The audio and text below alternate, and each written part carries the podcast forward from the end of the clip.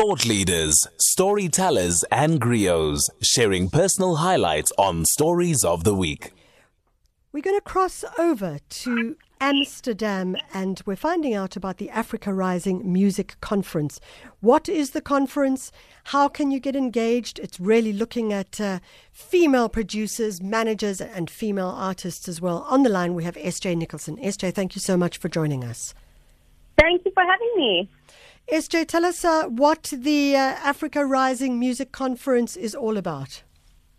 Africa Rising Music Conference is a, um, a, an event that takes place in May 2021, but as pre uh, pre-event activation, we have um, put a call to action, being Women's Month, to women producers, managers, women executives from the South African music business to submit music, and um, they will then be the winners. Five winners will have an opportunity to win a record deal and financial support for the release of their music. Okay, so how does that work? I'm a musician and I have uh, opportunities, options. Um, tell me a little bit more about uh, what I could do.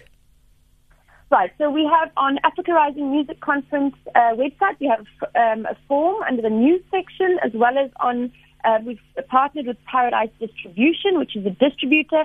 Um, so either on Paradise Africa's platforms online or on Africa Rising Music Conference website, you go on and fill on the fill out the form with previous links to your music.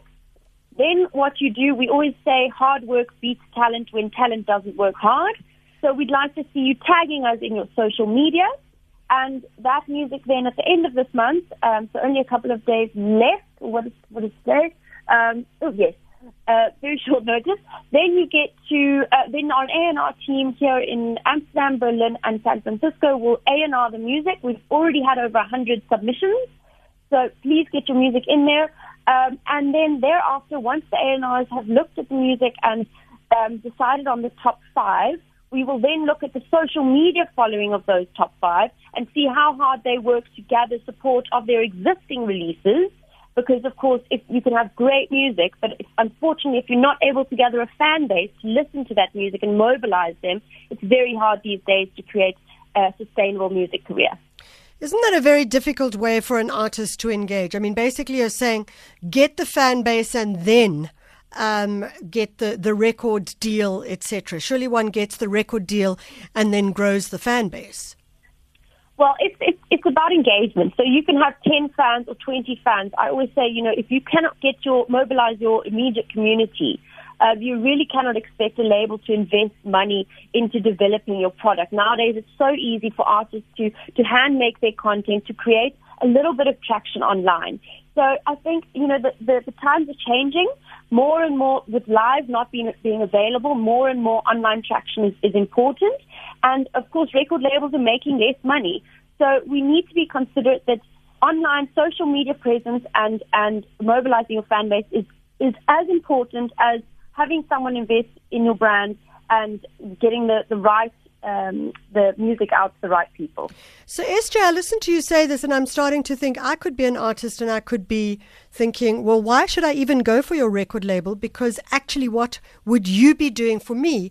If I can go out and I can get my followers and my listeners, then I may, in fact, be able to be an independent artist in my own right. Definitely. So Paradise Distribution is a, a distributor, and we are all for independence.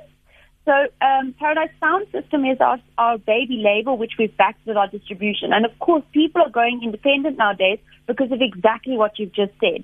Um, however, the, the support that independent artists need is from the shops, the DSPs, the Spotify's, the Apple, uh, the Joox in South Africa, the Boomplay. So in order to create proper, strong pitches, in order to get onto the playlists of these platforms, you need a strong distribution partner. And that is overlooked by many, many South African artists. The distribution process is not um, developed enough, from my perspective, in Africa. So great to have an online um, online following, great to have a strong label, but you need to have a strong distributor. Okay, so if people want to enter, where do they go? AfricaRisingMusicConference.com. Yeah. And they can uh, go into the news section in the form, and all information is on there. Okay, it's www.armcollective.com. Come and, uh, or Africa, yes. Okay, fantastic. SJ Nicholson, she's the founder of the Africa Rising Music Conference, and uh, uh, the opportunity is there for you as an artist.